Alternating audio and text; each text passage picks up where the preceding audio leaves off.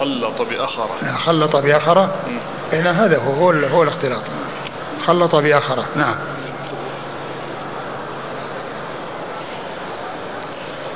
عن أبي عبيدة بن عبد الله. عن أبي عبيدة بن عبد الله بن مسعود وهو ثقة أخرج له أصحاب كتب الستة. عن أبي. عن أبيه عبد الله بن مسعود الهذلي صاحب رسول الله صلى الله عليه وسلم وحديثه أخرجه أصحاب كتب الستة. قال أبو داود رواه عبد الواحد عن خصيف ولم يرفعه. قال أبو داود رواه عبد الواحد يعني بن زياد عن خصيف ولم يرفعه يعني وقفه على ابن مسعود.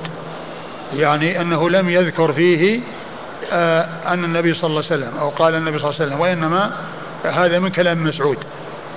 لم يرفعه يعني وقفه على ابن مسعود. أيوة. ووافق عبد الواحد أيضا سفيان وشريك وإسرائيل. ووافق عبد الواحد أيضا في كونه لم يرفعه وأنه وقف على ابن مسعود. آه من؟ سفيان. سفيان وهو الثوري وهو ثقة أخرجه أصحاب كتب الستة. وشريك. وشريك بن عبد الله النخعي الكوفي القاضي وهو صدوق آه، آه، آه، يخطئ كثيرا وتغير حفظه لما ولي القضاء وحديثه أخرجه البخاري تعليقا ومسلم وأصحاب السنن. وإسرائيل بن يونس بن أبي إسحاق السبيعي وهو ثقة أخرج له أصحاب كتب الستة. واختلفوا في الكلام في متن الحديث ولم يسندوه واختلفوا في متن الكلام في متن في الكلام على متن الحديث يعني أن ألفاظهم مختلفة في متن الحديث. يعني ليسوا متفقين في ألفاظه ولم يسندوه أي أنهم لم يسندوه إلى رسول الله صلى الله عليه وسلم ولكنهم أسندوه إلى ابن مسعود ووقفوه على ابن مسعود لأن هؤلاء كلهم وافقوا عبد الواحد في كونه لم يرفعه إلى ابن مسعود ولم يرفعه يعني إلى رسول الله صلى الله عليه وسلم. فيكون على هذا من كلام ابن مسعود على رواية غير آه على رواية آه غير خصيف. نعم. كلهم إيش؟ ها؟ كلهم لم يسندوه؟ إيه لم يسندوه يعني إنه لم يرفعوه إلى الرسول لم يسندوه إلى الرسول صلى الله عليه وسلم يعني مثل مثل عبد الواحد ما هو عبد الواحد لم يرفعه بل هو أيضا ما رفع هم هؤلاء ما رفعوا لأنهم وافقوا أقول وافقوا غير رواية خصيف ها؟ غير رواية خصيف إيه، ما هو خصيف هو الذي رفعه إلى الرسول صلى الله عليه وسلم إيه. في الطريقة الأولى. إيه. وعبد الواحد خالف الواحد يروي عن خصيف. عبد الواحد يروي عن خصيف. نعم يعني ها وهؤلاء يروون عن خصيف نعم. يعني آه نعم لا هم هم يعني روايتهم عن خصيف يعني ليس فيها إسناد إلى الرسول صلى الله عليه وسلم. يعني آه، ما خالفوا خصيفا هم يروون عن خصيف ولم يسندوه إلى رسول الله صلى الله عليه وسلم بل قالوا ما قال مثل ما قال عبد الواحد بن زياد أنه انتهى إلى ابن مسعود. اذا الفرق بين خصيف بين ال ال عبد الواحد يعني عندنا الآن محمد بن مسلمة يروي. محمد بن مسلمة نعم. محمد بن مسلمة هو الذي يروي عن خصيف مرفوعا. وهؤلاء الأربعة الذين هم عبد الواحد بن زياد وسفيان الثوري وشريك القاضي وإسرائيل بن يونس بن إسحاق هؤلاء يرون عن خصيف ويقفونه على ابن مسعود. قال حدثنا محمد بن العلاء قال حدثنا إسماعيل بن إبراهيم قال حدثنا هشام الدستوائي قال حدثنا يحيى بن أبي كثير قال حدثنا عياض قال حاء وحدثنا موسى بن إسماعيل قال حدثنا أبان قال حدثنا يحيى عن هلال بن عياض عن أبي سعيد الخدري رضي الله عنه. أن رسول الله صلى الله عليه وآله وسلم قال إذا صلى أحدكم فلم يدري زاد أم نقص فليسجد سجدتين وهو قاعد فإذا أتاه الشيطان فقال إنك قد أحدثت فليقل كذبت إلا ما وجد ريحا بأنفه أو صوتا بأذنه. وهذا لفظ حديث أبان. ثم ورد أبو داود حديث أبي سعيد الخدري رضي الله عنه. وفيه أنه أن النبي أن النبي صلى الله عليه وسلم قال إذا إذا إذا شك أحد إذا صلى أحدكم فلم يدري زاد أم نقص فليسجد سجدتين وهو قاعد. إذا شك إذا صلى أحدكم إذا صلى أحدكم نعم فلم يدري. فلم يدري صلى زاد. فلم يدري زاد أو نقص. نعم. فلا يدري زاد أو نقص يعني في الركعات. فليسجد سجدتين قبل أن يسلم سجدتين وهو جالس. وهو نعم. نعم. فليسجد فليسجد سجدتين وهو جالس. يعني قبل السلام. يسجد سجدتين وهو جالس أي قبل السلام. وش قال بعده؟ فإذا أتاه الشيطان فقال إنك قد أحدثت فليقل كذبت إلا ما وجد ريحا بأنفه أو صوتا بأذنه. فإذا جاءه الشيطان وقال لك إنك أحدثت فليقل كذبت وحتى آه، يجد ريحا بأنفه أو صوتا بأذنه. حتى يجد ريحا بأنفه أو صوتا بأذنه يعني يسمع الصوت الخارج من من, من الإنسان. وهذا آه، سبق أن آه، هذا جاء في حديث متفق على صحته عن رسول الله صلى الله عليه وسلم أن الإنسان إذا يعني آه، حصل له يعني في صلاته يعني هل خرج منه شيء فلا ينصرف حتى يسمع صوتا أو يجد ريحا. فلا ينصرف حتى يسمع صوتا أو يجد ريحا. لكن محل الشاهد من من إيراد الحديث هنا هو ما جاء في أوله من جهة أنه إذا آه، شك إذا صلى صلاة وشك هل زاد أو نقص فإنه يسجد سجدتين قبل أن سجدتين أي قبل أن يسلم. أيوه. آه، لكن آه، يعني مناسبته للترجمة. هو غير واضح المناسبة للترجمة. هو غير واضح المناسبة للترجمة من جهة أن يعني لأن الترجمة يبني على غالب ظن. وهنا ما في إشارة للبناء البناء على غالب الظن. ما في إشارة إلى البناء على غالب الظن.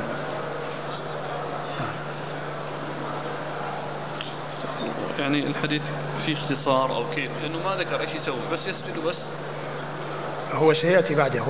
الذي بعده ما في شيء اللي وراه. حديث أبي هريرة.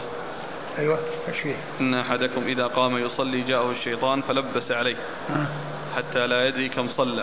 آه. فإن وجد أحدكم ذلك فليسجد سجدتين وهو جالس. أيوة. بعده. انتهى ثم قال أي ثم قال بهذا الح... ثم قال أورد إسنادا آخر قال وهو جالس قبل التسليم.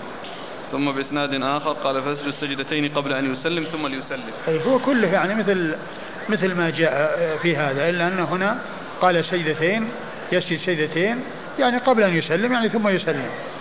ولكنه من ناحية الترجمة والمطابقة لها لا يطابق الترجمة إلا ما جاء في حديث ال حديث ابن مسعود الأول الذي هو غير صحيح والذي فيه الانقطاع وفيه ضعف خصيف والذي آه، رفع من طريقه عن محمد بن رفعه محمد بن سلمة من طريقه رفعه إلى رسول الله صلى الله عليه وسلم.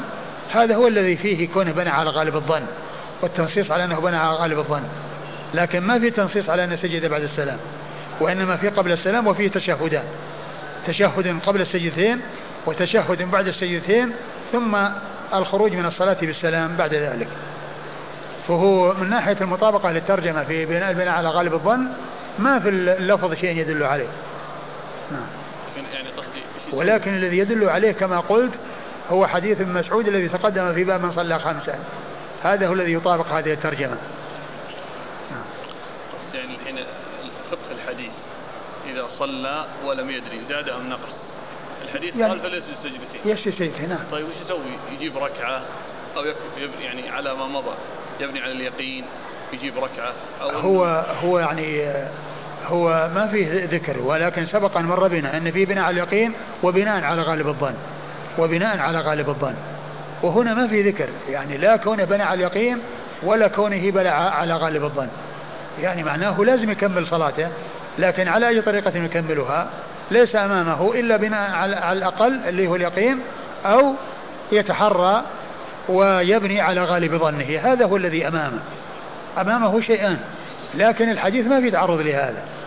يعني معناه أنه فيه اختصار فيه اختصار. نفهم من صنيع أبي داود أنه فهم من الحديث أنه يبني على أكبر ظنه لأنه أورده في هذه الترجمة. يمكن. أقول يمكن لكنه يعني ما هو واضح. اللهم إلا يكون في طرق أخرى يعني غير هذا الذي اللي موجود هنا يعني شيء يوضح ذلك وإلا مجرد يعني مجيء هذا اللفظ لا يدل على الترجمة.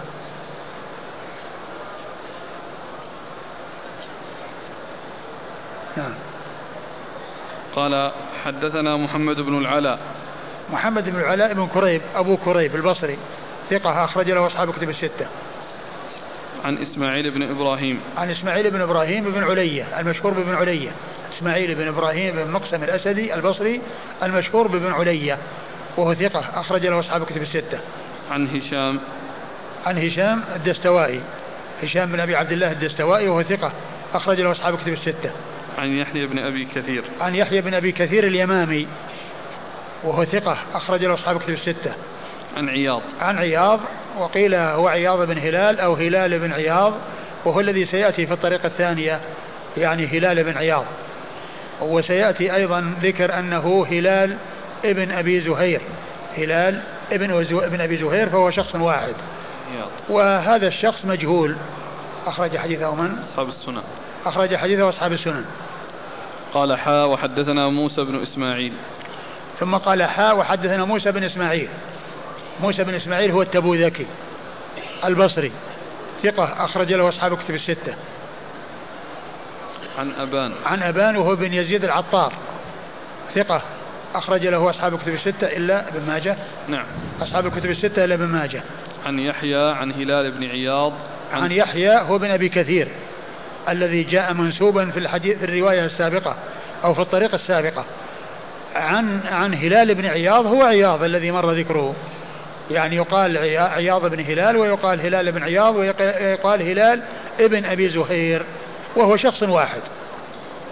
يعني فيه تقديم وتأخير في, في, في, في الاسم واسم الأب أو آه ذكر اسمه ونسبته إلى أبيه مكنى هلال بن أبي زهير أي هلال بن عياض. عياض هو أبو زهير.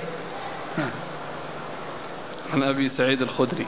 عن أبي سعيد الخدري وهو سعد بن مالك بن سنان الخدري صاحب رسول الله صلى الله عليه وسلم وهو, وهو أحد السبعة المعروفين بكثرة الحديث عن النبي صلى الله عليه وسلم. قال وهذا لفظ حديث أبان. قال وهذا لفظ حديث أبان. يعني الطريق الثاني الطريق الثانية نعم. هي وهذا لفظ حديث أبان أي الذي جاء في الطريقة الثانية. وقد عرفنا من صنيع أبي داود رحمه الله أنه آه، أحيانا يذكر من له اللفظ في أول الكلام وأحيانا لا يذكره إلا بعد نهاية الحديث. وأحيانا لا يذكره إلا بعد نهاية الحديث كما كما في آه هذا الحديث الذي معنا حيث قال بعد نهايته وهذا لفظ أبان أي أبان بن يزيد العطار.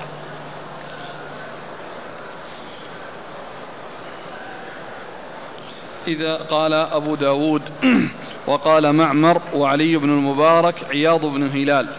وقال الأوزاعي عياض بن أبي زهير. إيش قال؟ قال أبو داود وقال معمر وعلي بن المبارك عياض بن هلال. وقال وقال علي بن المبارك ومعمر. نعم. هلال بن عياض يعني مثل الطريقة الثانية. عياض عياض. عياض بن هلال. عياض بن هلال يعني مثل الطريقة الطريقة الأولى التي سمي ولم ينسب. سمي ولم ينسب. الطريقة الأولى فيها قال عياض لكن ما قال ابن هلال. وهؤلاء قالوا عياض بن هلال. أي نعم. وقال الأوزاعي؟ وقال الأوزاعي عياض بن أبي زهير. وقال الأوزاعي عياض بن أبي زهير. يعني ذكر اسمه عياض و آه وذكر أباه مكنى وذكر أباه مكنى. فهو مثل الذي قبله إلا أن الذي قبله ذكروا آه اسمه عياض ونسبوه إلى أبيه فقالوا بن هلال. وأما الأوزاعي فقال عياض بن أبي زهير نسبه إلى أبيه مكنى. وهو ذلك الشخص المجهول. الذي لم يروى عنه إلا يحيى بن أبي كثير اليمامي.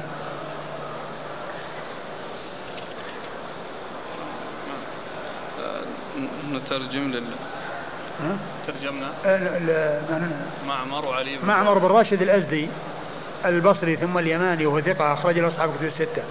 وعلي بن المبارك ثقة أخرج له. أصحاب الكتب. أخرج له أصحاب الكتب الستة. والأوزاعي هو عبد الرحمن بن عمرو الأوزاعي. فقيه الشام ومحدثها. أخرج له أصحاب كتب الستة. قال حدثنا القعنبي عن مالك عن ابن شهاب عن أبي سلمة بن عبد الرحمن عن أبي هريرة رضي الله عنه أن رسول الله صلى الله عليه وآله وسلم قال إن أحدكم إذا قام يصلي جاءه الشيطان فلبس عليه حتى لا يدري كم صلى فإذا وجد أحدكم ذلك فليسجد سجدتين وهو جالس. ثم ورد حديث أبي هريرة رضي الله عنه. وهو مثل الذي قبله إلا انه إلا أنه قال ان ان ان إن احدكم إذا كان يصلي جاء الشيطان ولبس عليه فلا يدري كم صلى فعليه أنه يعني يسجد للسهو. لكن هذا كما عرفنا يعني مبني على أنه إما بنى على اليقين وهو العدد الأقل وأكمل ما بقي أنه أو أنه بنى على غالب ظنه أو أنه بنى على على غالب ظنه إما هذا وإما هذا. سجد السجدتين قبل أن يسلم. نعم. فليسجد السجدتين وهو جالس. فليسجد السجدتين وهو جالس. يعني معناه قبل السلام. سيأتي في الإسناد الذي بعده. نعم. مزاد قبل التسليم. نعم. قال حدثنا القعنبي قال حدثنا القعنبي. القعنبي عبد الله بن مسلمة بن قعنب ثقة أخرج أصحاب الكتب الستة لابن ماجه.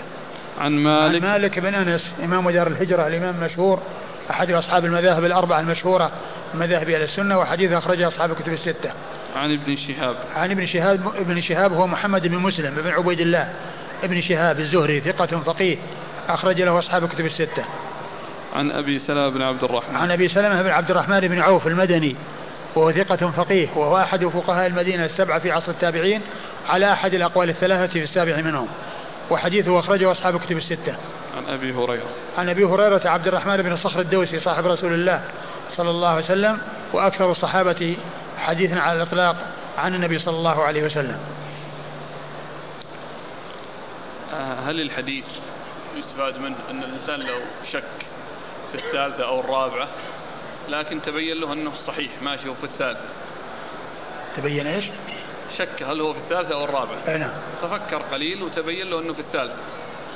ليس يشد. بناء على اليقين وإنما هكذا. يشد للسهو فيحمل الحديث على إيه. ذلك. يشهد للسهو إنه هذا يعني من تلبيس اي نعم عليه. اي نعم. قال أبو داود وكذا رواه ابن عيينة ومعمر والليث. لكنه يعني آه آه كما هو معلوم هو إما أنه يعني يتحقق أو يبني على أو أو يبني على الأقل الذي هو العدد الأقل أو يبني على غالب الظن. نعم. لا هو يسجد سجدتين سواء تحقق أو ما تحقق. ها. اي يسجد السهو لأن السهو وجد. السهو وجد. وكونه تردد في الصلاة وجد. فيسجد. الشك. أي نعم. قال أبو داود وكذا رواه ابن عيينة ومعمر والليث. قال أبو داود وكذا رواه ابن عيينة. يعني كالذي تقدم آه، ابن عيينة هو سفيان بن عيينة المكي وهو ثقة. أخرج له أصحاب كتب الستة. ومعمر مر ذكره وهو ابن راشد. والليث وابن سعد المصري ثقة فقيه أخرج له أصحاب الكتب الستة. قال حدثنا حجاج بن أبي يعقوب قال حدثنا يعقوب قال حدثنا ابن أخي الزهري عن محمد بن مسلم بهذا الحديث بإسناده زاد وهو جالس قبل التسليم. ثم أورد الحديث وقال بإسناده مثله مثله بهذا الحديث بإسناده. بهذا الحديث بإسناده وزاد نعم. قبل التسليم لأنه قال وهو جالس وهنا قال قبل قبل التسليم. يعني جالس قبل التسليم. يعني مثل الذي قبله قال وهو جالس يسجد سجدتين وهو جالس قبل التسليم. هذا فيه زيادة وهو بيان أن ذلك قبل التسليم. نعم. قال حدثنا حجاج بن أبي يعقوب. حجاج بن أبي يعقوب ثقة. نعم أخرج له مسلم أخرج له مسلم وأبو داود. أخرج له مسلم وأبو داود. عن يعقوب. عن يعقوب ابن عن يعقوب هو ابن إبراهيم بن سعد وهو ثقة أخرجه أصحاب كتب الستة. عن ابن أخي الزهري. عن ابن أخي الزهري هو محمد بن عبد الله. محمد بن عبد الله بن مسلم. يعني لأن الزهري أخوه عبد الله. وعبد الله بن مسلم ومحمد بن مسلم أخوان. وهذا ابن أخيه يعني ابن أخي الزهري عبد الله. ابن عبد الله الذي هو أخي الزهري. فمحمد بن مسلم ابن محمد بن عبد الله بن مسلم هذا هو ابن أخي الزهري. وهو صدوق صدوق له أوهام. صدوق له أوهام أخرج حديثه. أصحاب الكتب. وهو صدوق له أوهام أخرج حديثه أصحاب الكتب الستة. عن محمد بن عن محمد بن مسلم الذي هو الزهري. عن محمد بن مسلم الذي هو الزهري ذكر باسمه هنا. وغالبا ما يذكر بنسبته إلى الزهري أو نسبته نسبته الزهري نسبة إلى جده زهرة بن كلاب الجد الأعلى أو إلى ابن شهاب وهو أحد أجداده وهو أحد أجداده. وأحيانا يذكر باسمه كما هنا محمد بن مسلم. وقد مر ذكره.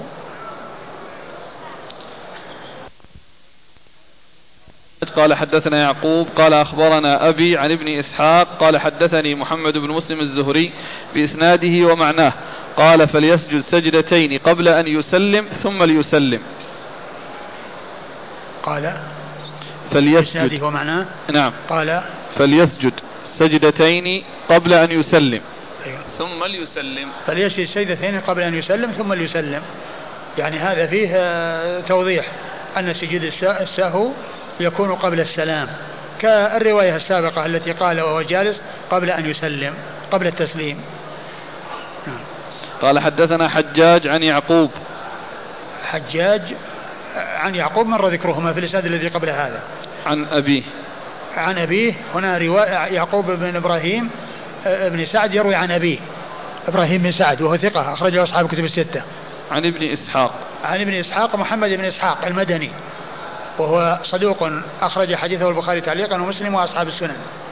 عن محمد بن مسلم الزهري. عن محمد بن مسلم الزهري وقد مر ذكره. الأخ يسأل يقول ما الشاهد من هذه الأبواب المناسبة من هذه الأحاديث؟ والله كله يعني كما قلت يعني قضية ذكر البناء على يبني على غالب ظنه هذا غير موجود. غير موجود. والحديث كلها تدل على أن الإنسان إذا شك في صلاته فإنه يسجد قبل التسليم. والأحاديث التي مرت أو الذي سبق أنه مر أن السجود قبل التسليم فيما إذا كان قبل إذا كان بنى على اليقين.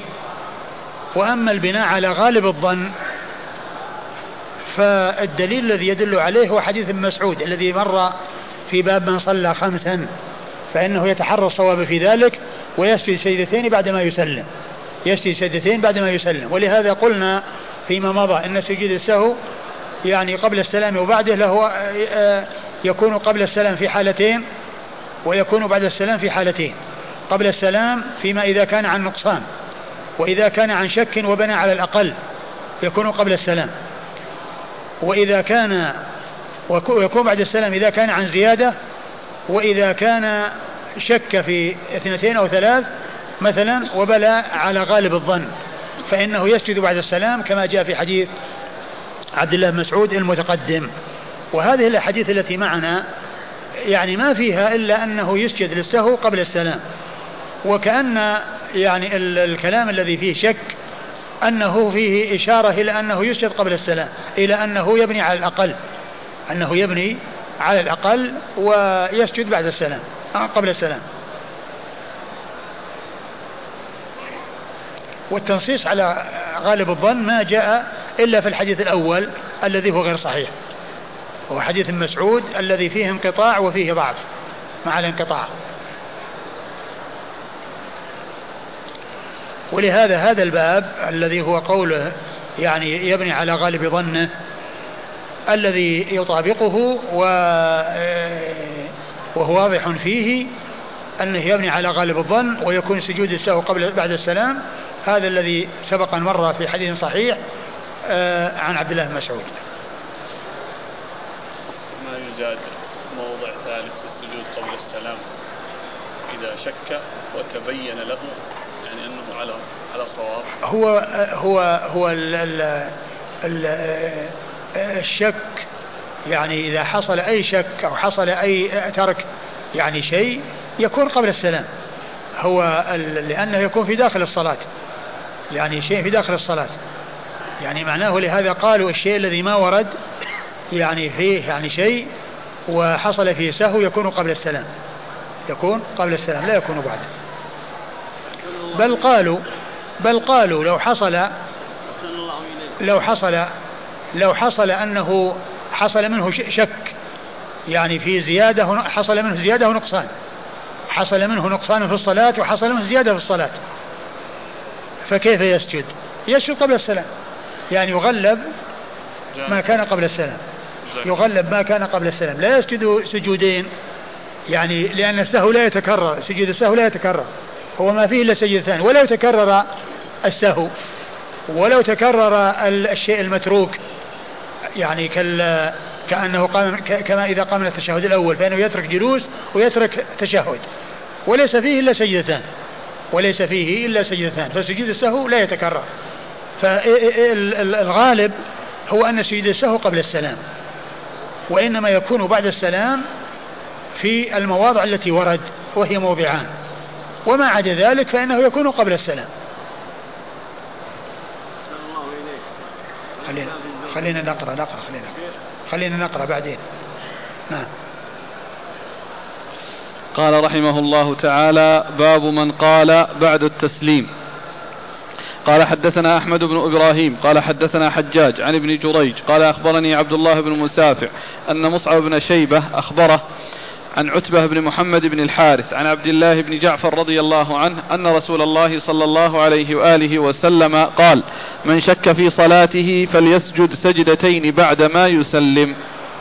ثم أورد أبو داود رحمه الله هذا هذه الترجمة من قال بعد التسليم. يعني إذا حصل شك في الصلاة قال يكون بعد التسليم لأن الباب الذي سبق الأحاديث التي مرت فيه هي شك ويكون سجود السهو قبل التسليم. فهنا قال من, كان من قال بعد التسليم. يعني إذا حصل شك فإنه يكون بعد التسليم. وقد عرفنا فيما مضى أن بعض أهل العلم قال سجود السهو كله بعد السلام وهذا قال به الحنفية. ومنهم من قال كله قبل السلام وهذا قال به الشافعية. ومنهم من قال إذا كان عن نقص فقبل السلام وإذا كان عن زيادة فبعد السلام وهذا قال به المالكية وقول آخر وهو أنه إذا كان عن عن نقص أو شك وبنى على الأقل فإنه يكون قبل السلام. وإذا كان لزيادة أو كان لشك وبنى على غالب الظن يكون بعد السلام. وهذا هو الذي قال به الإمام أحمد وهو بناء على الأحاديث التي وردت في ذلك. وقال إنما لم يكن يعني من يعني في من يعني من هذا القبيل الذي هو بعد السلام فإنه يحمل على ما كان قبل السلام. لأن الأصل هو أنه يكون قبل السلام ولا يصار إلى ما بعد السلام إلا في حدود ما ورد. وقد ورد في موضعين اثنين هما الزيادة والثاني إذا شك وبنى على غالب ظنه لم يبني على العدد الأقل. فالحديث الذي أورده أبو داود هنا وهو حديث عبد الله بن جعفر رضي الله عنه أنه قال إذا شك فليسجد سجدتين بعدما يسلم. فليسجد سجدتين بعدما يسلم. يعني معناه أنه يكون سجود السهو بعد السلام. لكن الحديث يعني غير صحيح وغير ثابت. ولكن ال- الذي ينبغي أن يصار إليه هو ما دلت عليه الأدلة من أن ما جاء أنه يسجد قبل السلام يسجد قبل السلام وما جاء أنه يسجد بعد السلام يسجد بعد السلام وما لم يأتي فيه شيء فإنه يكون قبل السلام. والإسناد قال حدثنا أحمد بن إبراهيم. أحمد بن إبراهيم الدورقي وهو ثقة أخرج حديثه مسلم. وأبو داود والترمذي وابن ماجه. مسلم وأبو داود والترمذي وابن ماجه. وابن ماجه. هذا غير شيوخ. غير إيش؟ في واحد دورق اللي هو شيوخ إي نعم يعني ذاك يعقوب بن إبراهيم. يعقوب بن إبراهيم الدورقي هذاك الشيخ اللي اصحاب الكتب الستة. وأما هذا أحمد بن إبراهيم الدورقي. لأن أحمد بن إبراهيم آه الذين يعني في الكتب أحمد بن إبراهيم الموصلي. وهذا رواه له أبو داود وابن ماجه في التفسير. ومحمد وأحمد بن إبراهيم الدورقي هذا هو الذي روى عنه مسلم وأبو داود والترمذي وابن ماجه. آه عن حجاج. عن حجاج هو بن محمد المصيصي الأعور وهو ثقة أخرج له أصحاب الكتب الستة. عن ابن جريج. عن ابن جريج وهو عبد الملك بن عبد العزيز بن جريج المكي وهو ثقة أخرج له أصحاب الكتب الستة. عن عبد الله بن مسافع. عبد عن عبد الله بن مسافع هذا ما ذكر فيه في التقريب شيء. ما ذكر فيه في التقريب شيء وما في ترجمة في ترجمة في تهذيب التهذيب ما قيل فيه شيء. وروى له أبو داود والنسائي. أبو داود والنسائي. يعني الأقرب يقول يقال مجهول. والله هو ما ذكر يعني ما ذكر يعني ذكر تلاميذه وشيوخه الذين رووا عنه ولا ولم يذكر فيه جرحا ولا تعديلا حتى في الترجمة في تهذيب التهذيب ما فيه شيء من ذلك.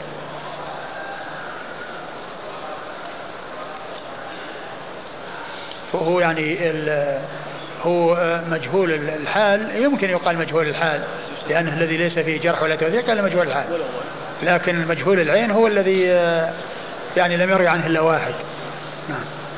لا. ولهذا يفرقون بين المجهول ومجهول الحال. يعني يمكن يقال مجهول الحال. أي. هذا هو. نعم. أي نعم. لأنه إذا قيل مجهول هو مجهول العين. وإذا قالوا مجهول الحال يعني تميز عن مجهول العين. نعم. آه عن مسافر عن عن مصعب بن شيبة. عن مصعب بن بن, بن شيبة وهو لين الحديث نعم. أخرج له مسلم وأصحاب السنن. مسلم وأصحاب السنن. عن عتبة بن محمد بن الحارث. عن مت... عن عتبة بن محمد ابن ابن الحارث. ابن الحارث بن عبد المطلب وهو مقبول. أخرج حديثه. داود والنسائي. أبو داود والنسائي. عن عبد الله بن جعفر. عن عبد الله بن جعفر رضي الله عنه وحديثه أخرجه. أصحاب الكتب. أخرجه أصحاب الكتب الستة. ففيه آه، مصعب بن شيبة وهو يعني لين الحديث. وفيه عتبة بن محمد بن الحارث بن عبد المطلب وهو مقبول. ومعنى هذا فالحديث لا يكون حجة على اعتبار أن سجود السهو يكون بعد السلام فيما إذا حصل شك. وإنما الأحاديث التي مر التي مرت وهي كثيرة تدل على أن سجود السهو في حال الشك يكون قبل السلام. ولكن يستثنى من ذلك فيما إذا شك وبنى على غالب الظن فإنه يسجد بعد السلام. أحسن الله عليك لو أعدتم مذاهب العلماء. مذاهب العلماء في سجود السهو كون قبل السلام وبعده. الحنفية قالوا بعد السلام كله والشافعية قالوا كله قبل السلام. والمالكية قالوا ما كان قبل ما كان عن نقص قبل السلام وما كان للزيادة بعد السلام.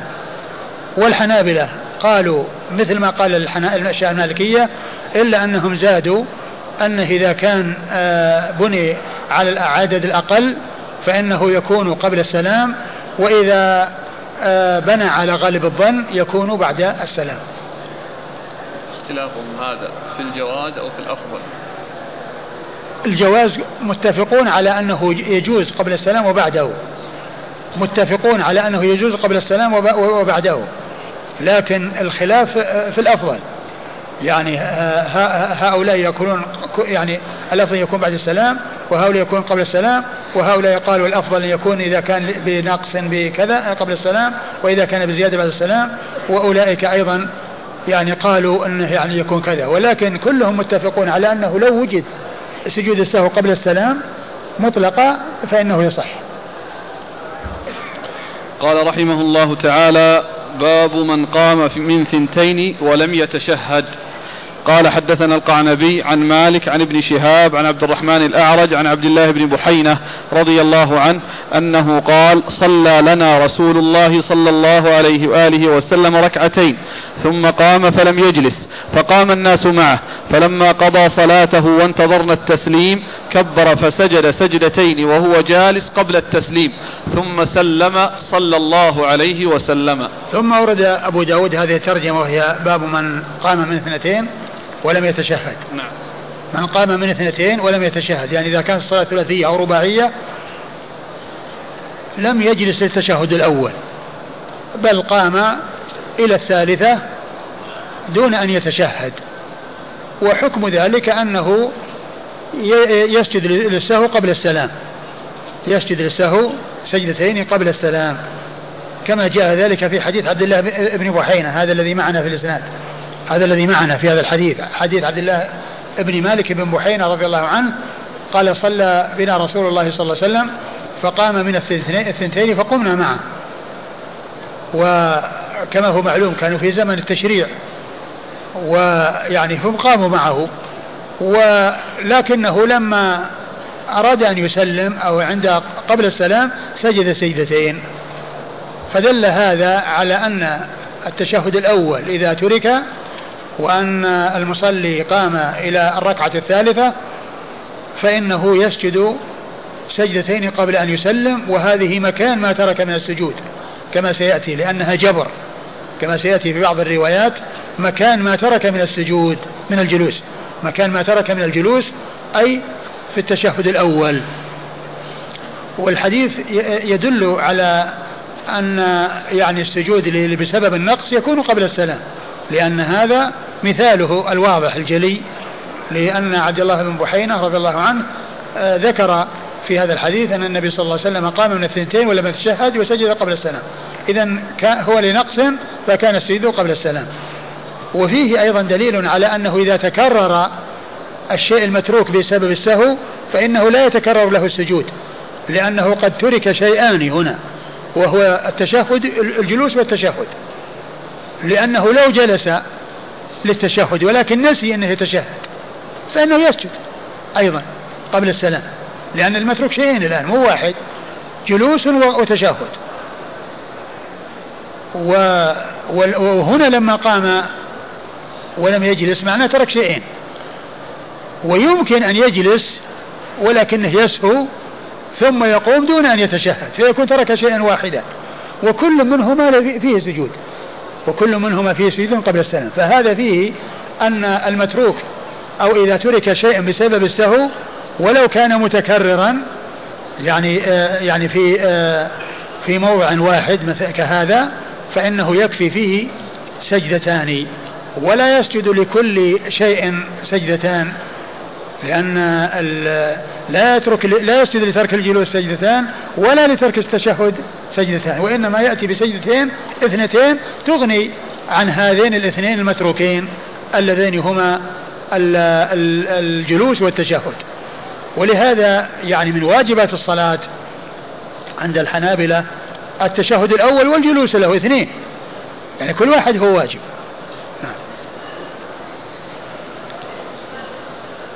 الإسناد قال حدثنا القعنبي عن مالك عن ابن شهاب عن عبد الرحمن الأعرج آه، مر ذكر آه، المتقدمين وعبد الرحمن هو بن هرمز الأعرج المدني مشهور بكنية بلقبه الأعرج وهو ثقة أخرج له أصحاب الكتب الستة.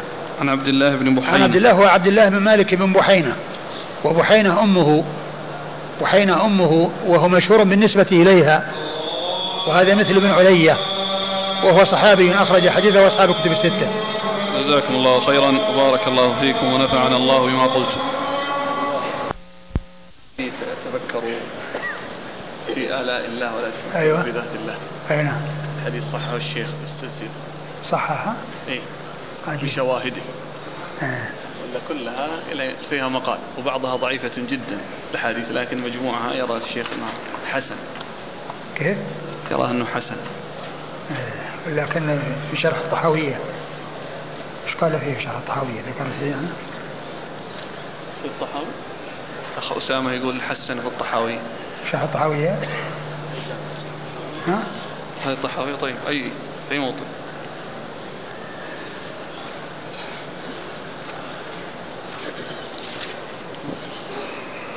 قال تفكروا في آلاء الله ولا تفكروا في الله عز وجل. ثم ذكر. ها؟ تفكروا في تفكروا في آلاء الله نعم. ولا تفكروا في الله عز وجل. نعم. أيوه. الكلام طويل أخشى أخذنا الوقت. بس إنه يعني حسنة. آه آه حسنة. ذكر قال وله شاهد. أول شيء أتى بحديث عبد الله بن عمر. قال إسناده ضعيف جدا. ثم قال له شاهد من حديث أبي هريرة.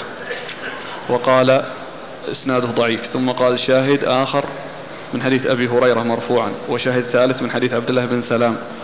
ثم قال وفي الباب عن أبي ذر وابن عباس عند أبي الشيخ. ثم قال عن ابن عباس مرفوعا تفكروا في كل شيء ولا تفكروا في ذات الله عز وجل. قال وهذا إسناد ضعيف. ثم قال وبالجملة فالحديث بمجموع طرقه حسن عندي. على كل إن صح فالمعنى واضح. الإنسان لا يتفكر في ذات الله عز وجل لأن آه، ذات الله عز وجل لا آه، لا يتفكر الإنسان فيها ولكنه يعني لا يعرف عن الله عز وجل إلا في حدود ما جاء في كتاب الله عز وجل وسنة رسوله صلى الله عليه وسلم. لأن الإيمان بالله من الإيمان بالغيب والغيب لا يعرف إلا عن طريق صاحب الغيب. فما جاء عن الله وعن رسوله صلى الله عليه وسلم في بيان أسماء الله وصفاته يضاف إليه ويعتقد طبقا لما جاء عن الله وعن رسوله صلى الله عليه وسلم. وما عدا ذلك فإنه لا يجوز أن يتفكر أو يفكر في ذات الله ولا أن تتصور. يعني لا يجوز ذلك. بل الواجب هو اعتقاد بأن الله ليس كمثله شيء وهو السميع البصير وأننا نثبت كل ما أثبته لنفسه وأثبته له رسوله عليه الصلاة والسلام. وعلى حد قول الله عز وجل ليس كمثله شيء وهو السميع البصير إثباتا مع تنزيه. إثباتا مع تنزيه لأن قوله ليس كمثله شيء فيه التنزيه وقوله هو السميع البصير فيه الإثبات. وهذا هو مذهب أهل السنة والجماعة يثبتون وينزهون.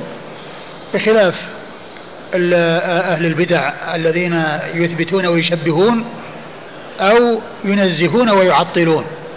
فأهل السنة جمعوا بين الإثبات والتنزيه وسلموا من التعطيل والتشبيه. على حد قول الله عز وجل ليس كمثله شيء وهو السميع البصير. فإن صح الحديث فطبعا لا يتفكر في ذات الله عز وجل آه، بل آه، لا يضاف إلى الله عز وجل إلا في حدود ما ورد. نعم. آه، يقول نشهد الله على حبك. من إذا زاد في الصلاة أو نقص وسجد قبل السلام. أفتنا. أسأل الله عز وجل أن يجعلنا من المتحابين فيه وأن يوفقنا جميعا لما يرضيه. والإنسان إذا سهى في الصلاة سواء كان بزيادة أو نقصان فإن سجد قبل السلام فسجده صحيح. وإن سجد بعد السلام فسجده صحيح ولكن الأولى هو أن يتبع ما جاء به الدليل من كون في في المواضع التي فيها السجود قبل السلام يسجد قبل السلام والأحاديث التي جاء فيها سجود بعد السلام يسجد بعد السلام والشيء الذي ما ورد فيه شيء يعني يدل على أنه قبل السلام وبعده يحمل على أنه يكون قبل السلام. والإنسان الذي سهى وسجد قبل السلام صحيح. ومن سجد بعد السلام صحيح. والأولى هو التفصيل. نعم. يقول ما حكم من صلى العصر وهو متيمم ووجد الماء قبل خروج الوقت لصلاة العصر وعاد الصلاة؟ فهل تجوز إعادة الصلاة حينئذ؟ الإنسان إذا تيمم وصلى أدى ما عليه. إذا تيمم وصلى أدى ما عليه. وكونه عاد الصلاة نرجو أن لا يكون في ذلك بأس. لكن إن شاء الله ما عليه شيء ولكن الإنسان إذا أدى ما عليه يعني آه، آه، تيمم وصلى أدى ما عليه. ما دام أنه يعني في الوقت الذي كان هو غير واجب. مثل أن يكون ناس يعني كانوا في مكان وبعدين آه، تيمموا وصلوا وبعدين جاءهم يعني ناس يعني آخرين ومعهم ماء ما يلزمهم أن يتوضأوا ويصلوا من جديد. نعم. هل نزل المطر وهو يصلي بالتيمم. لا إذا نزل المطر ويصلي خلاص. نزل المطر إيش؟ وهو يصلي بالتيمم. أيوه. يعني يكمل صلاته ولا؟ الله أعلم. يعني إذا كان جاء في, في أثناء الصلاة يعني وجد الماء في أثناء الصلاة هل هل هل يتركها ويخرج عنها أو يستمر؟ لا أدري. هل من شروط جواز التيمم دخول الوقت؟ من شروط؟ جواز التيمم دخول الوقت لا ليس من شروطه ليس من شروطه بل الإنسان يمكن أن يتيمم ويصلي صلوات عديدة مثل الوضوء كما أن الإنسان لو توضأ ثم لم ينقض وضوءه حتى صلى صلوات. مثل الرسول, الرسول صلى الله عليه وسلم صلى خمس صلوات عام الفتح كلها بوضوء واحد. كلها خمس صلوات كلها بوضوء واحد. فكذلك الإنسان إذا تيمم ثم استمر غير ناقض الوضوء فهو على طهارة لأن. لأن التيمم يقوم مقام مقام الماء. هل تستوي العمرة في الفضل في الأشهر في الأشهر الحرم وغيرها فيما عدا شهر رمضان أم أنها أفضل في الأشهر الحرم؟ والله جاء شهر رمضان جاء فيه فضيلة وجاء ما يدل على فضله والرسول صلى الله عليه وسلم عمره كلها الأربع كانت في ذي القعدة وهو في شهر حرام وهو شهر حرام فال الأشهر الحرم كما هو معلوم الرسول صلى الله عليه وسلم عمره كلها ما كانت إلا في شهر الحرام. فهل يعني العمرة في الأشهر الحرم أو في أي شهر حرام يكون لها فضل على غيرها؟ الله أعلم لا أدري. هل استعمال كلمة مولانا للإنسان فيها شيء من ناحية التوحيد؟ لا ما فيها شيء. لكن الإنسان يعني كونه ما ما يعود نفسه يعني هذه الألفاظ وهذا الكلام الذي قد يتوسع الإنسان فيه وقد يطلقه على من لا يستحقه ومن لا يكون كذلك. يعني يكون الإنسان يعني يتجنب هذا لا شك أنه أولى وإلا فإنه ما فيها شيء. سبعة يظلهم الله في ظله. هل في الحديث إثبات الظل لله؟ ليس فيه إثبات أن من صفات أن أن من صفات الله الظل ولكن قال ظله نعم هو الحديث هكذا سبعة يظلهم الله في ظله لكن ليس معنى ذلك أنه أن هذا الظل صفة وأنه آه، مضاف إلى الله عز وجل إضافة الصفة الموصوف ولكنه مخلوق لله وهو من إضافة المخلوق إلى الخالق. والله تعالى أعلم وصلى الله وسلم وبارك على عبده ورسوله نبينا محمد وعلى آله وأصحابه أجمعين. بسم الله الرحمن الرحيم. الحمد لله رب العالمين. الصلاة والسلام على عبد الله ورسوله نبينا محمد وعلى آله وصحبه أجمعين. أما بعد قال الإمام أبو داود السجستاني رحمه الله تعالى تحت باب من قام من ثنتين ولم يتشهد. قال حدثنا عمرو بن عثمان قال حدثنا أبي وبقية قال حدثنا شعيب عن الزهري بمعنى إسناده وحديثه. زاد وكان منا المتشهد في قيامه. قال أبو داود وكذلك سجدهما ابن الزبير. قام من ثنتين قبل التسليم وهو قول قال وكذلك سجدهما ابن الزبير قام من ثنتين قبل التسليم وهو قول الزهري. اللي قبل هذا وشو؟ حديث عبد الله بن بحينة. عبد الله بن بحينة؟ إيه. نعم. إيش قال فيه؟ عد الكلام مرة ثانية. الحديث لا عبد الله؟ لا, لا اللي بعد حديث ابن بحينة قال حدثنا عمرو بن عثمان قال حدثنا أبي وبقية قال حدثنا شعيب عن الزهري بمعنى إسناده وحديثه. زاد وكان منا المتشهد في قيامه. بسم الله الرحمن الرحيم. الحمد لله رب العالمين. وصلى الله وسلم وبارك على عبده ورسوله نبينا محمد وعلى آله وأصحابه أجمعين. أما بعد فقد سبق أن بدأنا بهذه الترجمة وهي باب من قام من الثنتين ولم يتشهد. وذكر الإمام أبو داود رحمه الله في هذا الباب حديث عبد الله بن مالك بن بحينة رضي الله عنه أن النبي صلى الله عليه وسلم صلى اثنتين ثم قام ولما انتظر ولما وصلوا إلى التسليم سجد سجدتين قبل أن يسلم ثم سلم. وقد عرفنا ما يتعلق بهذا الحديث من جهة أنه صلى الله عليه وسلم ترك الجلوس الأوسط الذي هو مشتمل على جلوس وعلى تشهد. جلوس وتشهد وهو قراءة التحيات لله والصلوات والطيبات إلى آخره. وقد ترك شيئان هما الجلوس والتشهد. وسجد عنهما رسول الله صلى الله عليه وسلم سجدتين اثنتين. على أن الجلوس وحده والتشهد وحده كل منهما واجب عند بعض أهل العلم. ومع ذلك أجزى عن تركهما سجدتان للسهو قبل السلام. فدل هذا على أن ترك هذين الواجبين أو هذين العملين أنه لا يلزم لكل شيء سجدتان بل يكفي سجدتان اثنتان عن الجميع.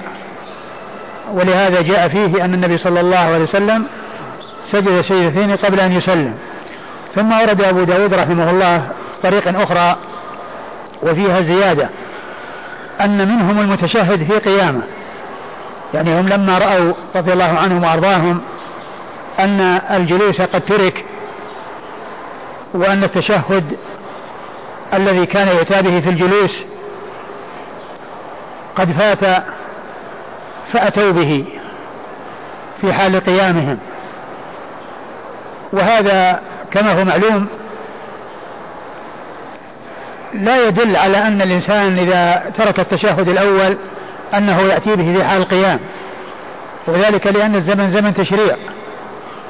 وكانوا رضي الله عنهم وأرضاهم يأتون في الجلوس بالسجود بالتشهد وقد ذهب الجلوس وما فيه.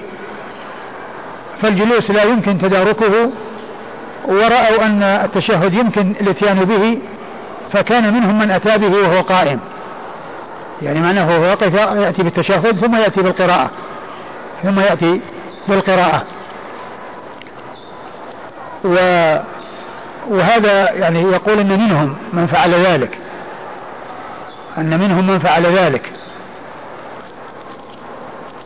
ولكن كما كما هو معلوم الأحكام قد استقرت والإنسان إذا ترك شيئا في صلاته نسيانا وذلك المتروك ليس ركنا متعينا فإنه يجزي فيه سجود السهو. يجزي عنه سجود السهو الذي جاءت به السنة عن رسول الله صلى الله عليه وسلم. ولا يدل ذلك على أن من قام من التشهد ولم يأتي به أنه يأتي بالتشهد وهو قائم. لأن السنة التشهد يتابع في حال جلوس. وهؤلاء لما كان الزمن زمن تشريع ورأوا أن ذلك الشيء الذي كانوا يأتون به ما تمكنوا من الاتيان به كان منهم وليس كلهم. ولقال كان منا المتشهد في قيامه. الذي يأتي بالتشهد في قيامه. نعم. تشهده قايم. أي نعم يعني الحديث هذا قال المتشهد ما هو وقت الفاتحة؟ نعم. يعني يقرأ الفاتحة وتشهد ولا؟ هو الذي يبدو هذا لأن التشهد وقراءة الفاتحة. قال حدثنا عمرو بن عثمان. عمرو بن عثمان ابن سعيد بن كثير الحمصي وهو صدوق أخرج حديث أبو داود والنسائي بن ماجه. عن أبيه. عن أبيه وهو آه عمرو بن كثير عمرو عمرو وهو عثمان بن سعيد بن كثير الحمصي وهو ثقة وهو ثقة أخرجه أبو داود والنسائي بن ماجه. وبقية. وبقية بن الوليد وبقية بن الوليد الحمصي وهو صدوق كثير التدليس عن الضعفاء وحديثه أخرجه البخاري تعليقا ومسلم وأصحاب السنن. عن شعيب. عن شعيب وهو بن أبي حمزة الحمصي وهو ثقة أخرج له أصحاب الكتب الستة. عن الزهري. عن الزهري وهو محمد بن مسلم بن عبيد الله بن شهاب الزهري ثقة فقيه. أخرج له أصحاب الكتب الستة. قال بمعنى إسناده وحديثه. قال بمعنى إسناده وحديثه يعني بقية إسناده وكذلك حديثه إلا أن فيه زيادة ومن نعم. المتشهد في قيامه. نعم. قال أبو داود وكذلك سجدهما ابن الزبير. قام من ثنتين قبل التسليم وهو قول الزهري. وكذلك فعلهما ابن الزبير يعني أنه قام من ثنتين وسجد قبل التسليم وسجد قبل التسليم. وكذلك وكذلك سجدهما نعم. ابن الزبير. نعم. آه. قام من ثنتين قبل التسليم. يعني قوله وكذا فعله سجده ابن الزبير قبل التسليم يعني لأنه قام من ثنتين لأن كلمة قبل التسليم يعني مرتبطة بقوله سجدهما. وقوله قام من ثنتين يعني لأنه قام من ثنتين فهذه توسطت بين قوله سجدهما قبل التسليم. يعني لأنه كان حصل منه أنه قام آه، من ركعتين. ولم يأتي بالتشهد الأول والجلوس له فسجد سجدتين قبل أن يسلم. يعني كما جاء آه، في حديث عبد الله بن بحينة رضي الله عنه. فقوله آه، قبل قام من اثنتين هذا متوسط بين كلام متصل الذي هو سجدهما قبل التسليم. نعم أي نعم هذا اللي قال منا المتشهد في قيامة. يعني لأنه ترك التشهد فأتى به وهو قائم.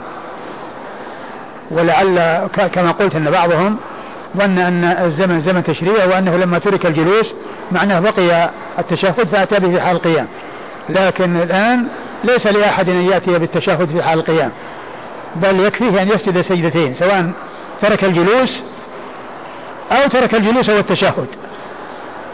يعني سواء كان ترك الاثنين أو ترك أحدهما لأن كان جلس ونسي أن يتشهد. الجلوس قد وجد ولكن ما ذكر التشهد. نسي أن يتشهد فيسجد. لهذا ولهذا. إن حصل تركهما معا آه سجد لهما سجدتين وإن ترك واحدا منهما الذي هو التشهد مع كونه قد جلس فأيضا فيه سجدتان.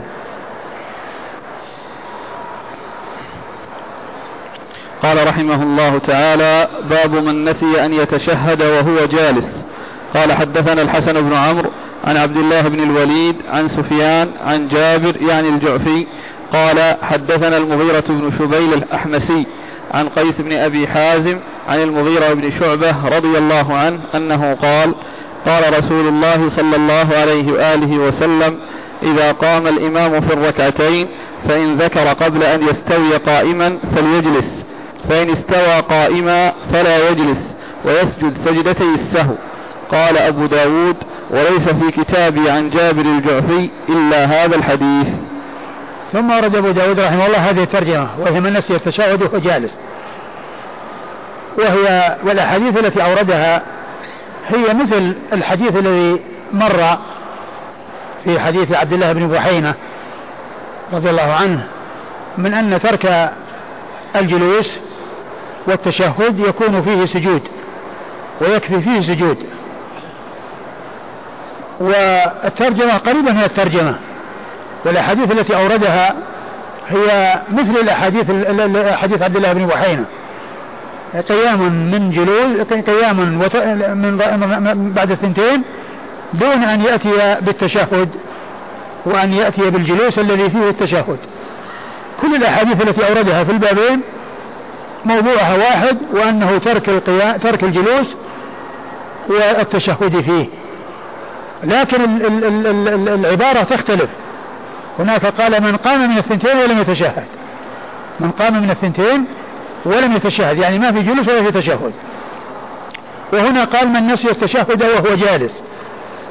من نسي التشهد وهو جالس. فيحتمل أن يكون قوله من نسي التشهد وهو جالس بمعنى أنه لم يحصل منه الجلوس ولا التشهد فيه. ويحتمل أن يكون المراد منه أنه جلس ولكنه نسي التشهد وقد وهو في حال جلوسه. بمعنى أنه وجد منه أحد الاثنين وفاته الثاني وفاته الثاني الذي هو الاتيان بالتشهد.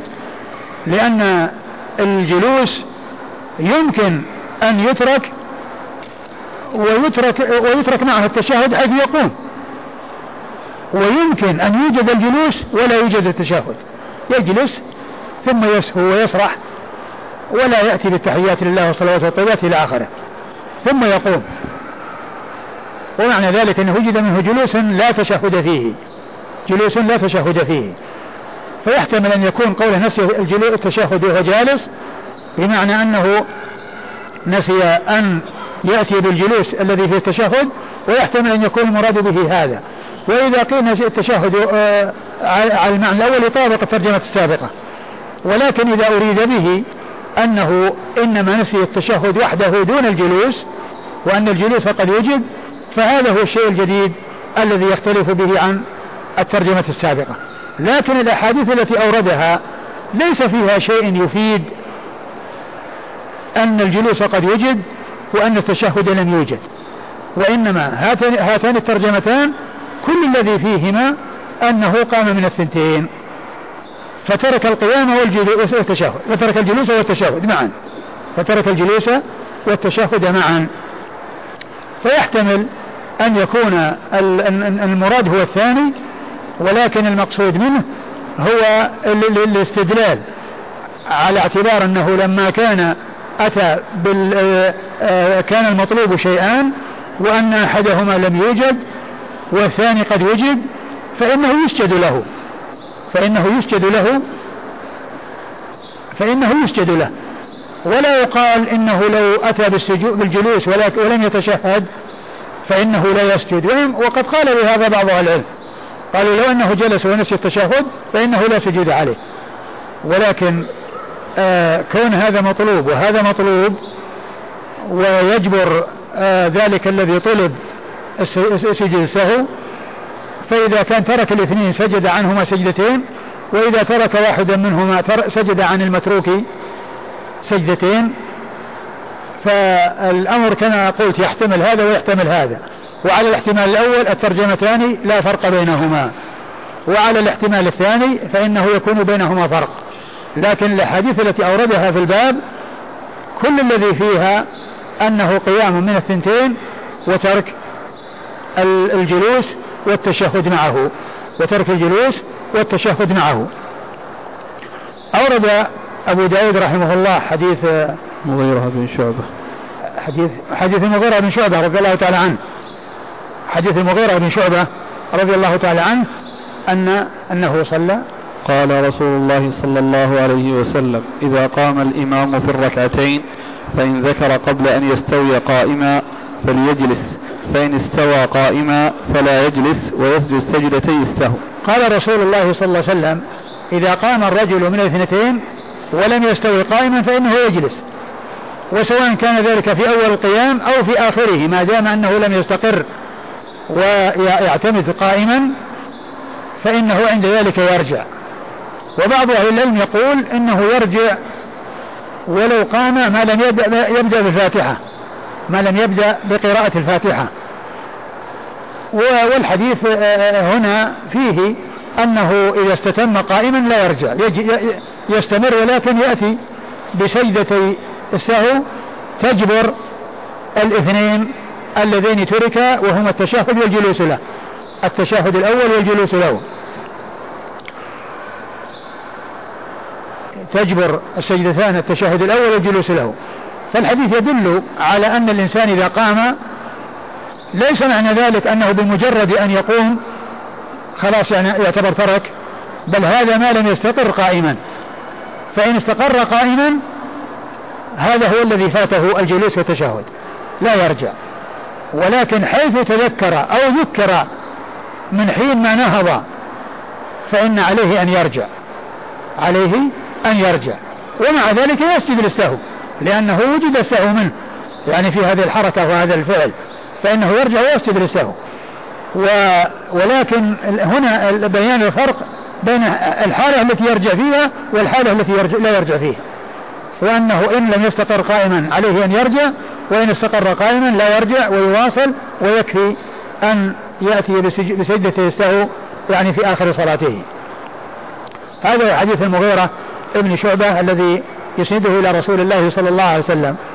والحديث في إسناده جابر الجعفي وهو ضعيف والكلام فيه كثير والألباني صحح الحديث ولكن لعل ذلك بسبب طرق أخرى وأوجه أخرى يعني تدل على هذا. وإلا فإنه بهذا الإسناد فيه هذا الرجل الذي لا يحتج به والذي وقد قال أبو داود أنه ليس في كتابه عن جابر الجعفي إلا هذا الحديث الواحد إلا هذا الحديث الواحد.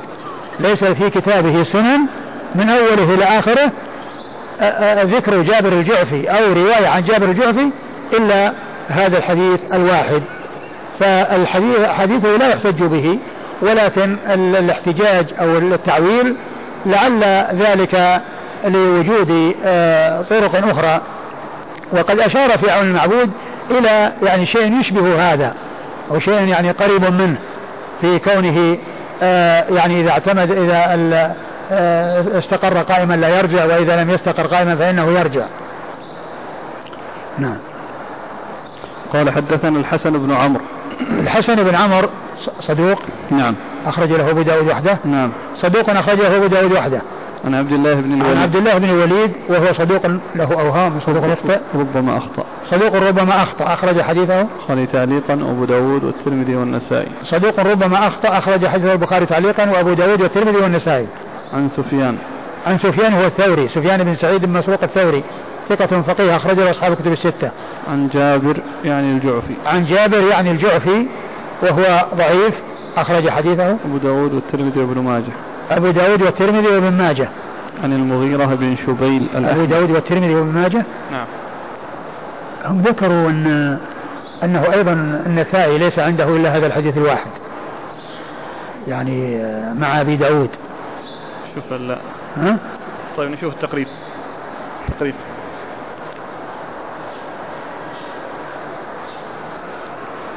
كذلك في هذه النسخة نسخة بالأشبال لم يزد. وش؟ دال تاء قاف دال تاء قاف ها؟ نعم وفي الحاشية كما ذكرت. يعني فيه أنه النسائي؟ إيه وليس. يعني ليس لأبي داود والنسائي عنده إلا هذا الحديث الواحد. لا ما هكذا. يعني العبارة أخرى يقول وليس عند أبي داود والنسائي إلا هذا الحديث في سجود السهو. إيه يعني معناه عن جابر. يعني عن جابر ليس في هذا الحديث ليس وليس لأبي داود وليس عند أبي داود والنسائي إلا م. هذا الحديث في سجود السهو. إيش معنى هذا الكلام؟ يعني ليس عنده إلا هذا الحديث في سجود السهو؟ يعني آه يعني لعل معناه أنه يعني بالنسبة ل ل لأن عندهم أحاديث في السهو كثيرة كما هو كما هو واضح. اللهم إلا أن يكون المقصود به يعني ما عندهم حديث فيه ذكر القيام والجلوس وكونه يرجع وما يرجع إلا هذا الحديث الواحد. لكن هل هو عن جابر الجعفي عند عند النسائي أيضا؟ إذا كان عند النسائي أيضا جابر الجعفي فإنه يكون من رجاله كما أن أبا داود هو من من رجاله في هذا الحديث الواحد. وعلى هذا يمكن أن يرجع إلى النسائي وينظر يعني ما فيه. فإن كان أنه موجود هذا الحديث عند النسائي وفيه جابر الجعفي معناه أن أن النسائي ممن خرج له. حديث واحد كابي داود. وإن كان ليس فيه فإذا هذا القول الذي آه، قالوه انه ليس في هذا الحديث الواحد يعني في هذا آه، في هذا الموضوع. وفعلا ليس في في هذا الموضوع الذي هو كونه يجلس إذا إذا إذا إذا لم يستتم قائما وإذا لم انتصب قائما فإنه لا يجلس. طبعا ليس عند ابي داود إلا هذا الحديث في هذا المعنى. الأحاديث الأخرى التي آه، في سجد السهو ليس فيها هذا الحديث أو ليس فيها معنى هذا الحديث الذي هو التفريق بين كونه يقوم أو لا يقوم. فيمكن الرجوع إلى سنن النسائي ومعرفة أن هذا الحديث موجود عن طريق آه، جابر الجوفي فيكون من رجال النسائي أو ليس موجودا في في فيه ويكون معنى أنه لا يوجد عند أبي داود والنسائي إلا هذا الحديث السهو يعني في هذا المعنى. وبهذا التفصيل.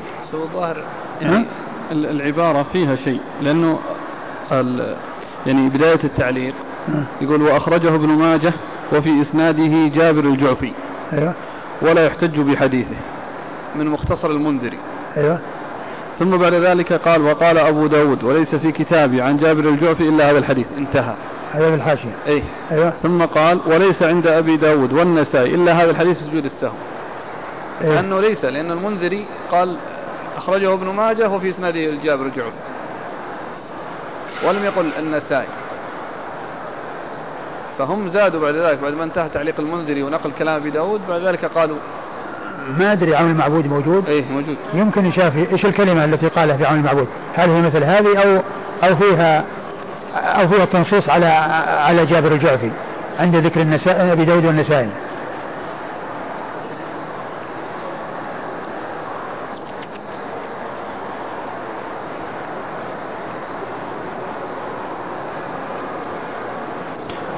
قال كذلك نعم. قال وليس لجابر بن لجابر بن الجعفي في النساء وأبي داود سوى حديث واحد في سجود السهو. يعني معناه إنه عند عند النسائي. الكلام ذا معناه إن هذا الحديث عند النسائي أيضا. وفي آخره قال المنذري وأخرجه ابن ماجه وباسناده جابر الجعفي إيه. على كل يعني هذا يرجع إلى إلى النسائي. وينظر. يعني هل فيه جابر هو كلام عون المعبود يعني يفيد بأنه في عنده هذا الحديث الواحد كما عند أبي داود. وإذا كان كذلك فإن النسائي أيضا يعتبر خرج له. حديثا واحدا. نعم.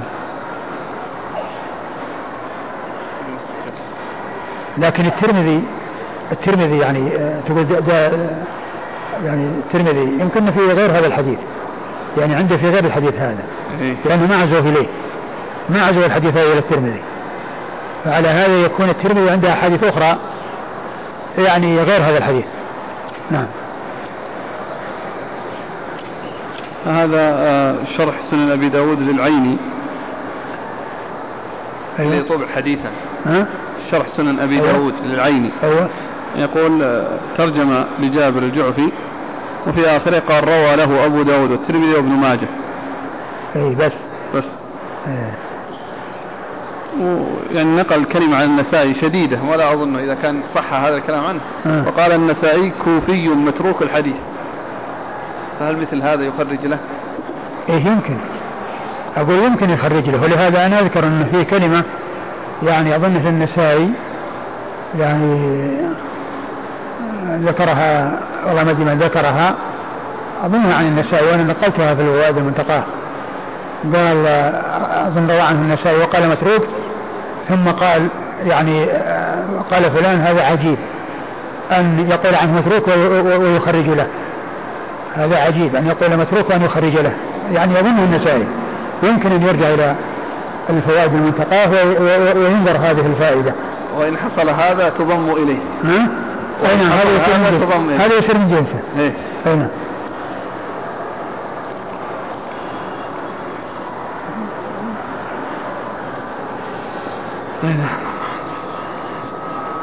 آه قال حدثنا المغيرة بن شبيل الأحمسي.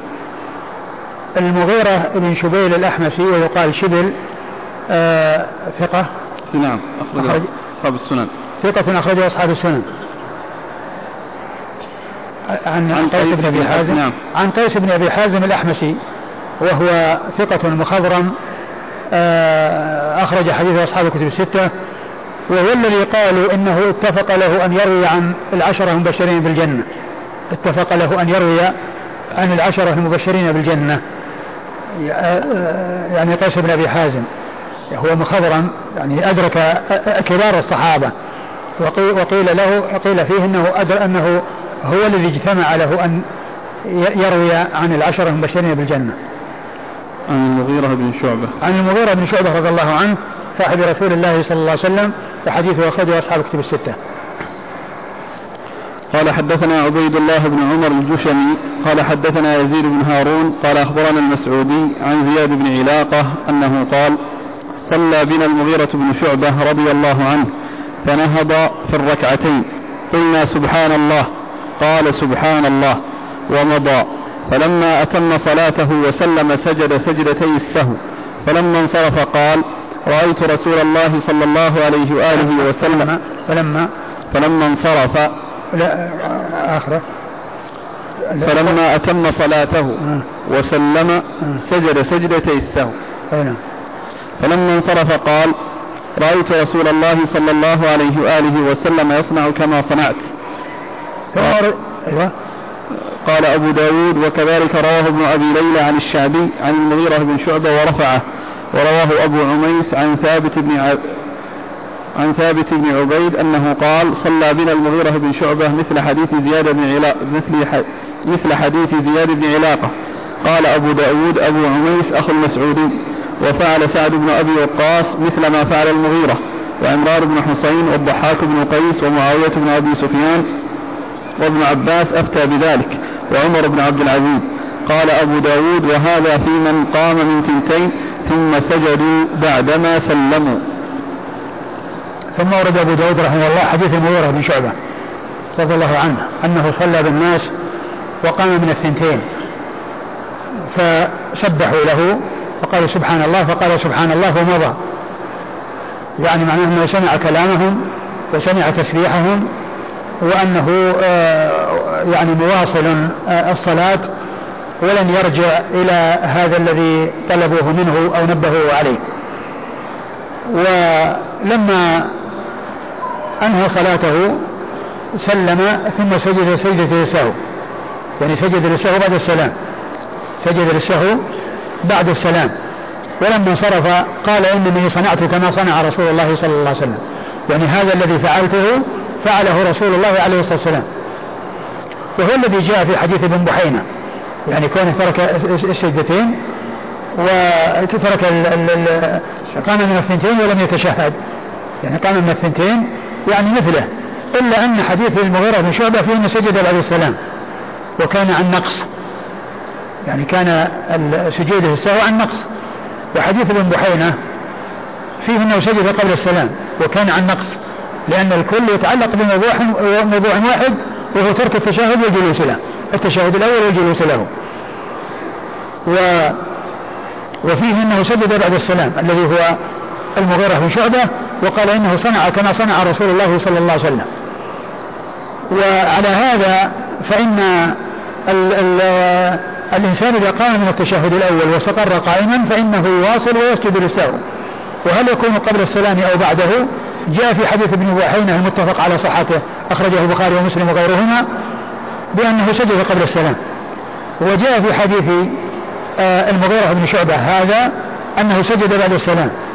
وجاء عن عدد من الصحابة منهم سعد بن أبي وقاص والضحاك بن قيس ومعاوية بن أبي سفيان و آه، وأفتابه بن عباس و وعمران بن حصين وعمران بن حصين نعم. وعمران بن حصين هؤلاء سجدوا بعد السلام. يعني سجدوا بعد السلام.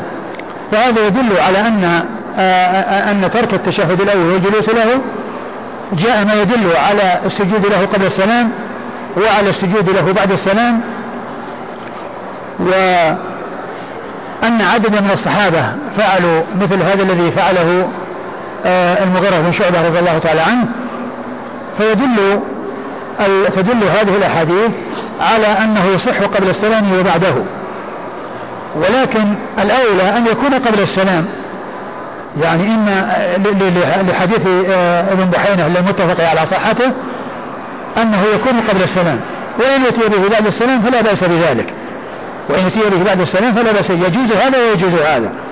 لكن الأولى هو ما جاء في الحديث المتفق عليه الذي رواه البخاري ومسلم وغيرهما من أنه به قبل السلام.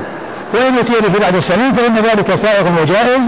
وقد جاءت به السنة عن رسول الله صلى الله عليه وسلم في حديث المغيرة هذا وفي فعل عدد من أصحاب رسول الله صلى الله عليه وسلم. وهذا مما يدل يعني ما قاله يعني آه، بعض أهل العلم أن سجود السهو يجوز كله قبل السلام ويجوز كله بعد السلام وأن الاختلاف الأفضل هل يكون قبل السلام أو يكون بعده؟ وفيه التفصيل الذي سبق أن عرفناه. فهذا الذي جاء في قصة آه، حديث قصة ابن بحينة في حديث ابن بحينة وحديث المغيرة وشعبة يدل على جواز هذا وجواز هذا. ولكن الأولى قبل السلام لأنه جاء فيه الحديث المتفق على صحته. ومن ناحية الجواز وأنه سائر فإنه سائر وقد جاء بذلك حديث المغيرة بن شعبة هذا وكذلك فعل أصحاب رسول الله صلى الله عليه وسلم الذين ذكرهم المصنف. نعم. قال حدثنا عبيد الله بن عمر الجشمي. عبيد الله بن عمر الجشمي هو القواريري وهو ثقة أخرج البخاري ومسلم وأبو داود والنسائي. ثقة أخرجه البخاري ومسلم وأبو داود والنسائي. عن يزيد بن هارون. عن يزيد بن هارون وهو الواسطي. وهو ثقة أخرج له أصحاب الكتب الستة. عن المسعودي. عن المسعودي هو عبد الرحمن بن عبد الله بن عتبة المسعود وهو صدوق اختلط نعم. وخرج حديثه. البخاري تعليقا وأصحاب السنن. البخاري تعليقا وأصحاب السنن. عن زياد بن علاقة. عن زياد بن علاقة وهو ثقة أخرج له. أصحاب الكتب. ثقة أخرجه أصحاب الكتب الستة. عن المغيرة بن شعبة. عن المغيرة بن شعبة رضي الله عنه وقد مر ذكره. قال أبو داود وكذلك رواه ابن أبي ليلى عن الشعبي عن المغيرة بن شعبة ورفعه. وكذلك قال أبو داود وكذلك رواه ابن أبي ليلى عن الشعبي عن المغيرة يعني طريقا آخر يعني غير الطريقة السابقة لأن الطريقة السابقة آه، آه، زياد بن علاقة عن المغيرة. وهنا ابن أبي ليلى زياد بن علاقة من الذي يروي عنه؟ المسعودي. نعم. المسعودي عن زياد بن علاقة علاقة عن المغيرة. والطريقة الثانية التي أشار إليها المصنف ابن أبي ليلى عن الشعبي عن المغيرة بن شعبة ورفعه يعني أنه فعله وأضافه إلى رسول الله صلى الله عليه وسلم لأن حديث آه، المغيرة بن شعبة فيه فعل وفيه رفع لأنه فعل ورفع ذلك إلى رسول الله صلى الله عليه وسلم. وهذا كذلك هذه الطريقة التي أشار إليها المصنف أنها آه مثل السابقة فيها فعل وفيها رفع إلى رسول الله عليه الصلاة والسلام. وابن أبي ليلى هو محمد بن عبد الرحمن ابن أبي ليلى. محمد بن عبد الرحمن بن أبي ليلى المعروف في الفقه والمشهور والذي إذا جاء ذكره في الفقهاء ابن أبي ليلى فالمقصود به محمد هذا. وأبوه عبد الرحمن بن أبي ليلى هو الثقة الذي خرج له أصحاب الكتب الستة لكن المشهور في الفقه هو الابن محمد الذي هو قال عنه الحافظ في التقريب ضعيف صدوق سيء الحفظ جدا. صدوق سيء الحفظ جدا. أخرج له. أصحاب السنن. أخرج له أصحاب السنن. عن الشعبي وهو عامر بن شراحيل الشعبي. آه تابعي ثقة. أخرج له أصحاب الكتب الستة.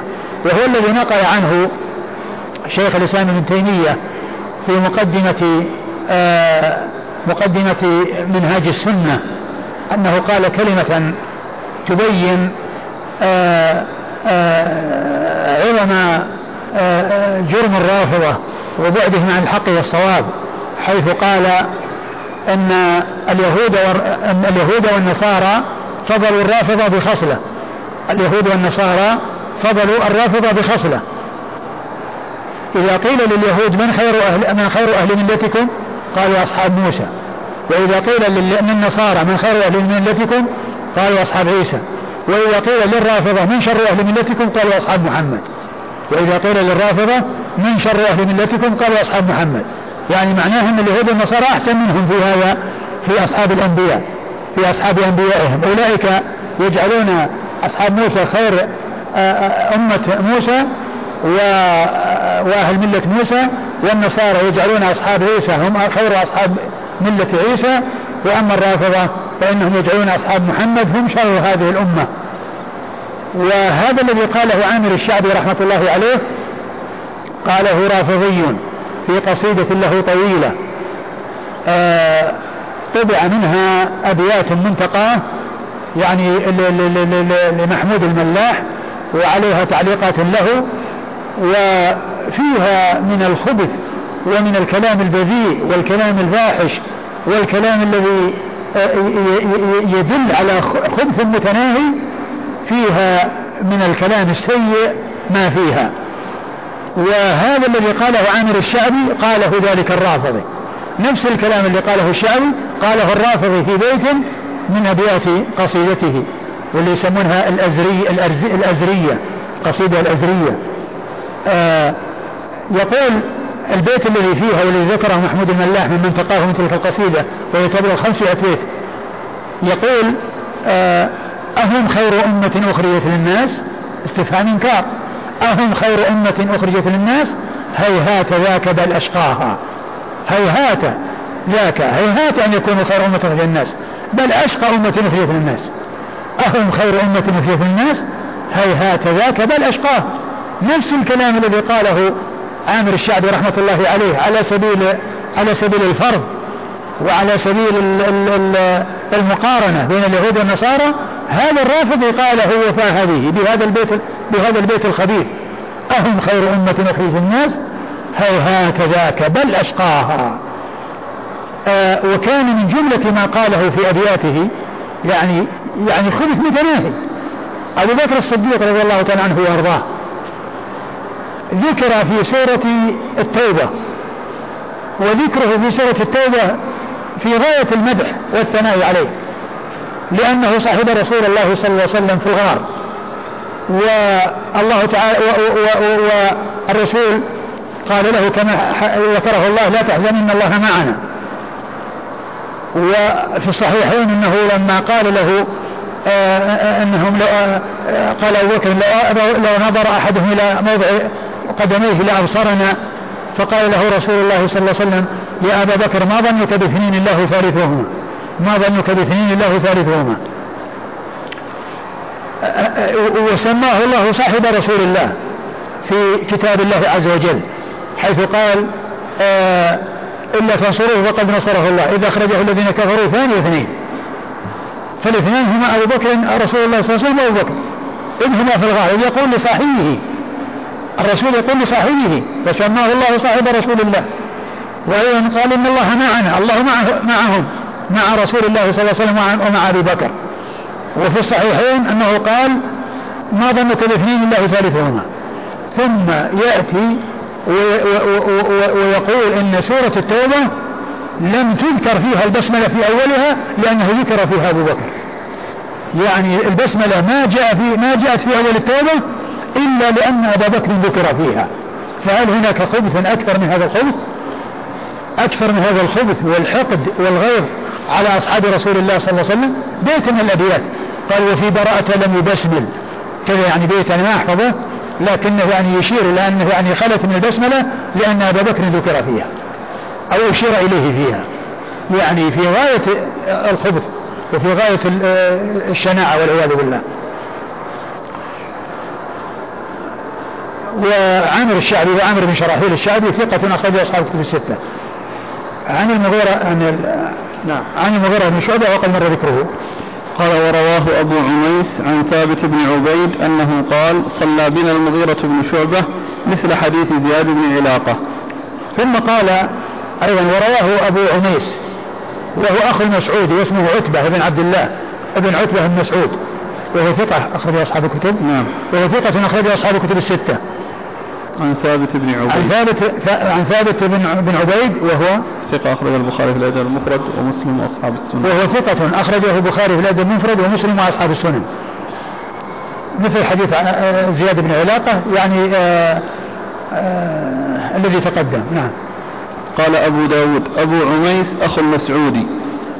قال أبو داود أبو عميس أخو المسعودي. وذاك اسمه عبد الله بن عبد الله بن آه، عبد الرحمن بن عبد الله بن عتبة وهذا عتبة بن عبد الله بن عتبة. هذا عتبة بن عبد الله بن عتبة. وفعل سعد سعد بن أبي وقاص مثل ما فعل المغيرة. وفعل سعد بن أبي وقاص مثل ما فعل المغيرة. يعني انه يعني حصل منه صلاة وأنه سهى وأنه سجد للسهو بعد السلام. وكذلك وعمران بن حسين. وعمران بن حسين كذلك. والضحاك بن والضحاك بن قيس. ومعاوية. سعد بن أبي وقاص هو أحد العشرة وحديثه اخرجه أصحاب الكتب الستة. وعمران بن حسين آه، أبو نجيد آه، أخرج حديثه أصحاب الكتب الستة. والضحاك بن قيس أخرج حديث أصحاب الكتب. أخرجه النسائي. النسائي وحده. نعم. الضحاك بن قيس. والضحاك بن قيس أخرج حديثه النسائي وحده. و ومعاوية بن أبي سفيان. ومعاوية بن أبي سفيان أخرج حديثه أصحاب الكتب الستة. وأفتى به ابن عباس يعني فتوى لا عمل يعني أنه سئل وأجاب. وأما أولئك فإنه فإن هذا عمل يعني حصل منهم سهو وسجدوا بعد السلام. وكذلك عمر بن عبد العزيز رحمة الله عليه آه التابعي وحديثه أخرجه أصحاب الكتب الستة. قال أبو داود وهذا في من قام من ثنتين ثم سجدوا بعدما سلموا.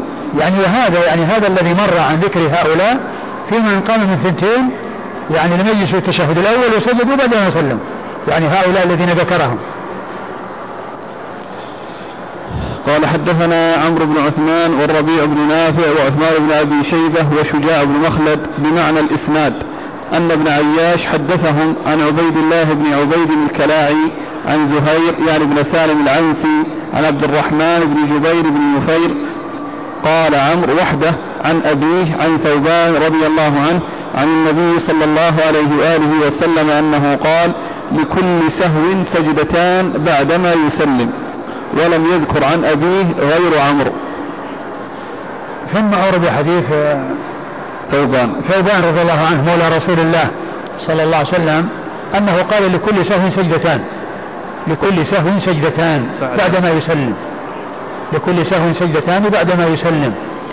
يعني هذا الحديث ضعفه الحافظ بن حجر في بلوغ المرام وقال إنه بإسناد ضعيف والألباني صححه وقال إنه حديث حسن وهو على ثبوته يدل على أن يعني سجود السهو يعني يجوز أن يكون كله بعد السلام يجوز أن يكون كله بعد السلام لأنه قال لكل سهو سجدتان بعدما يسلم. يعني أنه يؤتى بسجود السهو بعد السلام. فسره بعض أهل العلم بأنه يتكرر سجود السهو. يتكرر سجود السهو بتكرر السهو. وأن قوله لكل سهو سجدتان بمعنى أنه لو سهى عدة مرات فإنه يسجد لكل سهو سجدتان. ولكن آه، القول الثاني قال إن المقصود به أنه إذا حصل أي سهو في الصلاة فله سجدتان. وليس معنى ذلك أنه إذا تكرر السهو يتكرر معه السجود وإنما المقصود بيان أن آه، جميع آه، أنواع السهو سواء كانت بنقص أو زيادة أو شك أو ما إلى ذلك فإنه له سجدتان. يعني معناه أنه لا يتكرر ولا ولا يزيد. وهذا هو الأقرب من حيث المعنى لأنه ما ما يعني جاء شيء واضح يدل على وأيضا قد جاء ما يدل على أن تكرر السهو يكفي في سجدتان لأن حديث ابن بحينة الذي مر ترك فيه شيئان ترك فيه شيئان وقد سجد عنهما سجدتين اللي هو التشهد والجلوس. لو ترك الجلوس والتشهد والتشهد. ومع ذلك سجد سجدتين. ولو أتى, ولو ولو أتى بالجلوس ونسي التشهد سجد سجدتين. إذا معنى هذا أن أن معناه يكون أنه لا لا يتعدد سجود السهو بتعدد السهو وإنما المقصود من ذلك أن السهو مهما وجد سواء كان متعددا في الصلاة الواحدة أو سهوا واحدا في الصلاة الواحدة فإنه يكفي فيه سجدتان. ومعنى هذا أنه لا تكرر لسجود السهو. لا تكرر لسجود السهو بل فيه سجدتان فقط. تكرر السهو ولا ما تكرر؟ وتكرر السهو وتعدده عرفنا أن حديث ابن محيان يدل عليه وليس فيه إلا سجدتان اثنتان. بقي هناك مسألة أخرى يعني يمكن أن تذكر بهذه المناسبة وهو لو حصل السهو في سجود السهو. يعني سجود السهو حصل في سجود السهو. هل يسجد له أو لا يسجد؟ آه الحافظ بن حجر في في في في, في في كتابه تهذيب التهذيب ذكر في ترجمة أحد الرواة